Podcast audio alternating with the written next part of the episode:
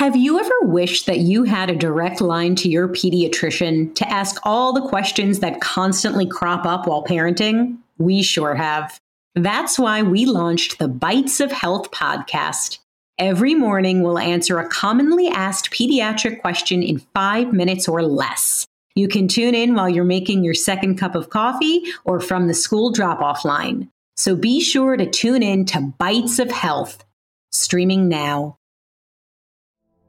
Would you like to relax or fall asleep while learning about history? If so, then try my podcast, Calm History. You'll learn all about famous explorers, inventions, civilizations, ancient wonders, and even the Titanic. Just search your podcast player for Calm History or go to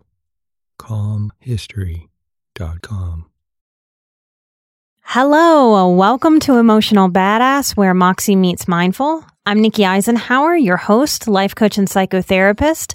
And on today's episode, I'm discussing highly sensitive people and the elephant in the living room.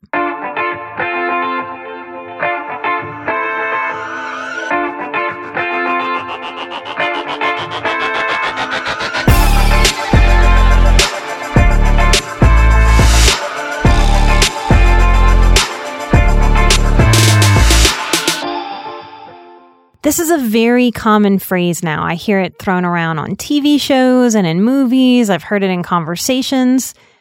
Maybe you know it well the elephant in the living room. If you've been in addiction recovery or have a moderate to severely dysfunctional family, you probably know what this means. But I want to paint the picture for listeners, for you, of what the most common sort of HSP processes are with the elephant in the living room. So, for any kind of abuse that's happening in a family, anything that is dysfunctional and unspoken, we call it the elephant. Now, in a dysfunctional family system, we picture this living room and that there's an elephant standing there. Maybe that elephant is addiction. Maybe that elephant is spending too much money. Maybe that elephant is someone in the home is being sexually abused. Maybe the elephant in the living room is we all stay on the surface and we never talk about real serious things. Elephants can take many different forms this way. Sometimes the elephant in the living room is that everyone is eating very unhealthily and it's affecting everyone's mental health. The culture of the family is to eat very, very poorly. So we look at what are the different elephants in the living room. Now, as HSPs, as sensitive people, we tend to be the observers. As a tribe, we watch, we seek, we pay attention. So what happens to a lot of us growing up in dysfunctional families is that we grow up and we are highly aware that there are big giant elephants in our living room and maybe baby elephants in the living room. And also those elephants are taking shits in the living room. So all of that gets swept under the rug and it starts to make us sick. We tend to tiptoe around the elephants in the living room. We can set up distractions or even become the distraction so that no one is dealing with the elephant in the living room. Some of us collect achievements to dangle, to distract, Look, I made it through medical school. Look, I won first in track and field. We dangle these achievements. I got all A's on my report card to distract the system from noticing the elephants in the room. In a way, elephants in our living room is a collective agreement to not speak on certain things what happens in many families is that an outsider sort of strolls in very casually and with the energy of maybe biting an apple nonchalantly says, uh, hey, there's an elephant in the living room right over there. And in that moment, we have choices. Are we someone who wants to continue this dynamic of not naming the elephants in the living room? There are choices that we are all facing within this dynamic. Now, I'm not saying that the right thing to do is to always name the elephant in the living room every time. I'm not saying that. But I am saying that it's our internal job as survivors, as highly sensitive people, to honor what we observe. And what happens to highly sensitive people too often within these systems is that we look around and we, we look at our family members and we go, Hey, psst, psst, there's an elephant over there. You see that, right? I'm not crazy. There's an elephant. And the problem there is that in that moment, I am breaking the collective agreement to not name the elephant, the silent collective agreement to not name the elephant. And so what I'm doing there is I'm inviting my family member to also break that silent, unspoken, unthought of commitment. And in that moment, there's opportunity. That person makes their choice and they look around and they decide in that moment, do I follow this old script where I don't name this? Or do I step outside of the family system and the dynamic and acknowledge yeah, hell yeah, that's a big old stinking elephant in the living room. So what happens to an HSP is we sort of accidentally set ourselves up by asking everyone in the system, everyone in the collective agreement to not speak up. Hey, will you speak up about this? Because the collective is stronger than an individual. And so the power of that collective to persuade that person or that person to allow the power of the collective to persuade them to go, nope, no elephants here. What happens to an HSP is we give that power to that family system. We're desperate for some healthiness. We're desperate for someone to acknowledge that we're not crazy, that that is most certainly an elephant in the living room. But the people that we ask are people within that collective dysfunctional agreement. So what happens there is an HSP asks and then feels super crazy. Okay, I asked the safest person for me to ask, and they don't see an elephant. And then we sit there and burn up our energy. Is that an elephant? Yes, that's an elephant. That's definitely an elephant. Maybe it isn't. Maybe I just have an elephant seeing problem. Maybe I see elephants everywhere that I go because everyone I'm related to doesn't seem to see elephants. What's wrong with me that I am the elephant seer? And that's where we double down on seeing dysfunction and then creating more dysfunction within our own heads for ourselves to deal with. So I am saying that it is our personal internal jobs to observe any room that we're in and to break out of any collective spells of willful denial that have been cast and to acknowledge the truth to ourselves. Now, the truth doesn't mean that I know what to do with that elephant. The truth doesn't mean that I have help dealing with that elephant. The truth doesn't mean that I have the power to banish elephants from the living room. The truth just means, yes, I see an elephant. That is there. I don't need to ask anybody else because I see it. And if they don't see it, that's something about their sight. I see it. I know it's there. It's real. I don't see things that aren't there. Now, unless someone who is credible, and again, credible, so it can't be the people that are within this family system utilizing this collective willful denial. We can't ask people that are in willful denial to give us the truth and expect the truth to be given. Now, it might every now and then, like a slot machine pays off, like a broken clock is right twice a day. But if we're really owning and understanding that our family or our work family or our church family or our friend group has a case of willful collective denial, then I can't ask for the truth there and get it with regularity. So the trap that we fall into is wanting corroboration instead of trusting the conviction of what we see or what we sense. And that is the great tragedy of abuse and neglect and low emotional education in our families. Because what we want, because we're programmed to be tribal, is we want to be able to elbow the tribe and go, hey, y'all see that tiger coming for us, right? Yes. And we want everybody on board to fight that tiger. But when it's an elephant in the living room, it doesn't seem so dangerous because it's not a snarling tiger. It's an elephant that's eating some leaves off the tree. It seems like it might even be okay that it's there. But isn't that the quality of dysfunction? Like, eh, yeah, sure, so and so has an alcohol problem, but sometimes he's fine. Mm, yeah, so and so is super obnoxious and too touchy feely at holidays, but eh, that's pretty harmless, right? We talk ourselves out of the danger of the elephant in the living room because it doesn't look like a tiger.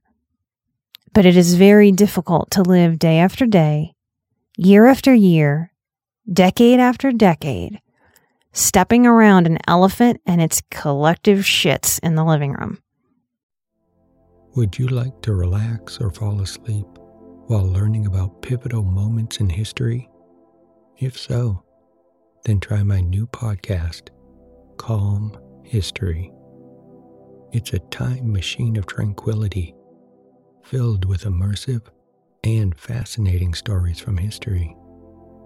Prior episodes include The Pilgrims, Marco Polo, Henry Ford, Joan of Arc, Jackie Robinson, Klondike Gold Rush, Ancient Greek Olympics, Easter Island, and the Great Pyramid of Giza. There's also a six part series about the Titanic. Just search your podcast player for Calm History or go to calmhistory.com. As an adolescent in my own life, I went from being super good girl rule follower to full on rebellion like a light switch. And in that moment, even though I didn't know a lot of the abuse and dysfunction that was in my family, I knew that there were some elephants that I was seeing. I had broken through that collective spell that gets cast that we're not going to name the elephants and I saw some elephants. I didn't see all of them at the time, but I saw enough to start looking at my family going, Hey, there's elephants here. And in that adolescent rebellious vibe, I can look back and understand what I was doing now. I didn't know so clearly what I was doing back then, but from this perspective, I know that I decided that I would make people see the elephants that had been forced into my living rooms. I'm a challenger. I, am a fighter in my, in my spirit.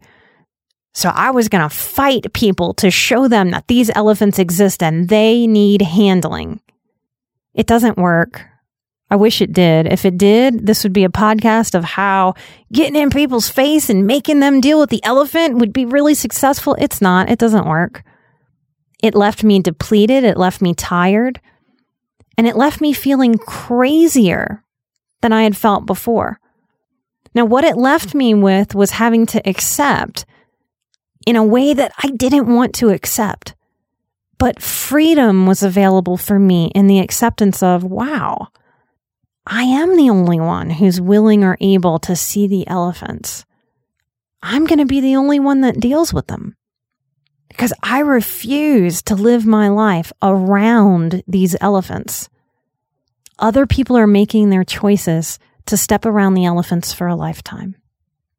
Here's something that happens to many HSPs that I, I want you to be aware of. I want to highlight. A healthy support system must be willing and able to see the elephants and name them simply. That's what I believe about a healthy support system. Now, I can't tell you, it's probably hundreds of times that in working with clients over the years that they will describe someone who is incredibly toxic, manipulative, just full of it at every juncture, unwilling to work on themselves, no ownership, no apologizing, is pretty awful 75 to 100% of the time. And then if I ask, well, who's in your support system? They will name this toxic person. And that is exactly where we participate in our self crazy making. Now, I did this too early in my recovery, very desperately wanting to be able to name my family as supports and brokenhearted. That's what I was resisting. I was resisting the heartbreak of accepting if someone is toxic, they cannot be supportive. If someone is truly toxic, I want to say it again, they cannot be supportive. So I ask you in this episode to look at what this dynamic means to you. Do you name people in your support system that aren't capable and able and willing to support you? Do you have people in your support system that you're aligning with very intentionally who are able and willing to see the elephants and name those elephants easily? How does this dynamic show up for you? Are you currently like my adolescent self in some ways? Are you trying to shove everybody's face in it so that they don't even have the choice to not see the elephant? And is that currently blowing up for you? I suspect that many of us will not give ourselves permission to have the boundaries that we truly need until we hit what I call peak elephant in the living room. Because at peak elephant in the living room, we sort of lose our minds and scream, Aren't you all going to see the elephants? And excuse me for the crudeness, but I think it'll make the point. Many of you who are older, maybe not my super young millennials who are listening, but you know, the old school way of training a dog was to stick the dog's nose in his own little pile of poop. That didn't teach the dog anything. We know better now. Those of us that are mindful and doing progressive dog training, we don't do that to try to house train a dog anymore. But this is what we do psychologically in dysfunctional families when we are the seeker and the seer of the elephants. We want to sort of shove our family's faces into that shit so that we can stand them in front of a mirror and go, look, don't you see that shit on your face? We have to deal with this shit as a family.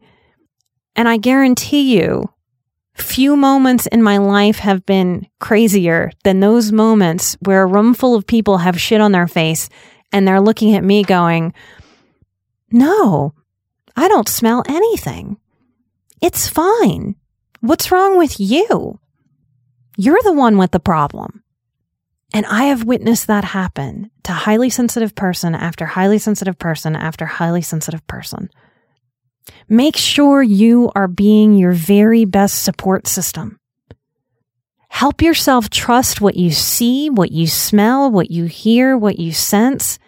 And unless someone knowledgeable and credible from outside of the family living room, unless someone tells you from outside of your system that you are delusional or paranoid or manic or in psychosis, consider redefining support system and intentionally adding to your internal support system by trusting what you see, smell, and sense, and adding to your external support system, which means people who are not under the collective spell of not naming what's dysfunctional other people will be able to see it and name it with the nonchalance of biting an apple.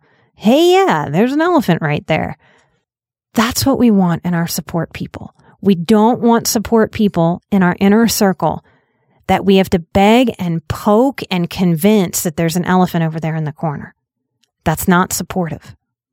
I hope there was something in this episode for you that helps you take care of yourself better that helps you see whatever dynamics you are in, whatever dynamics you have survived with ease and simplicity, and maybe even a little laughter.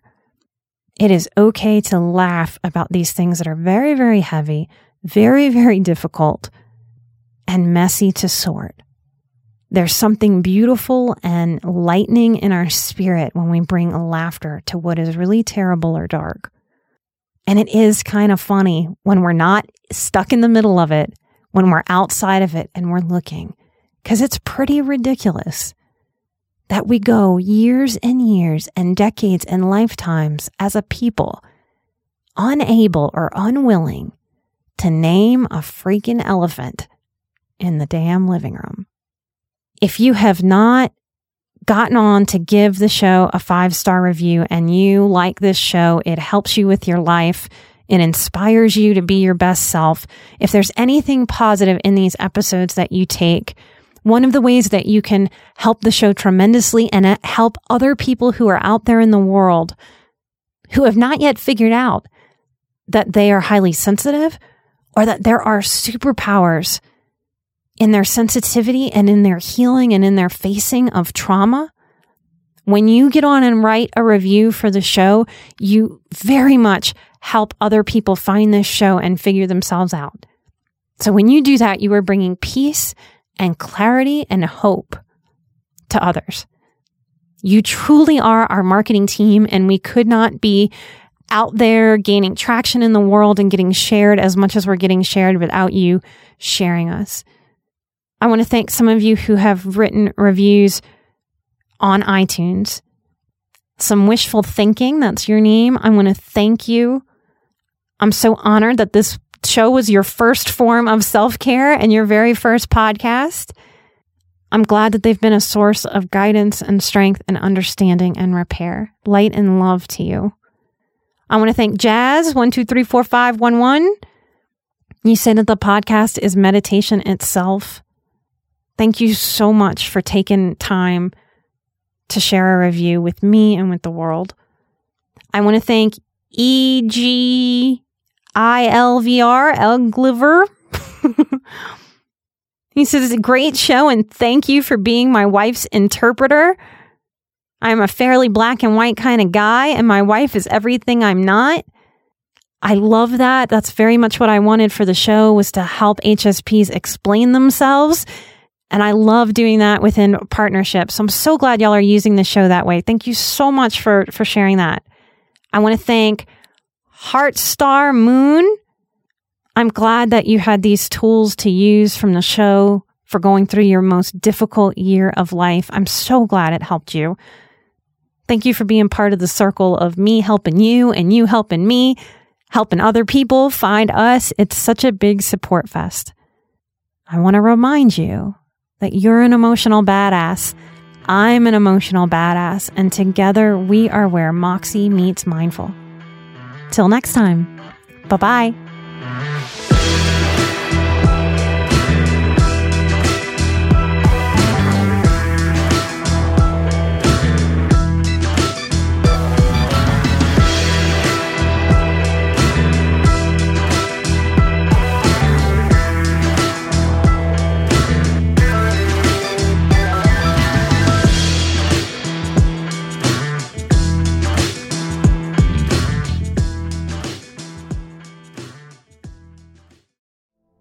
Would you like to relax or fall asleep while learning about history?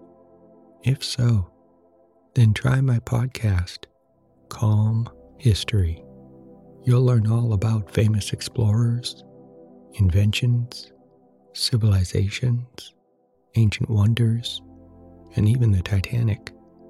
Just search your podcast player for Calm History or go to calmhistory.com www.thebrainfeed.com.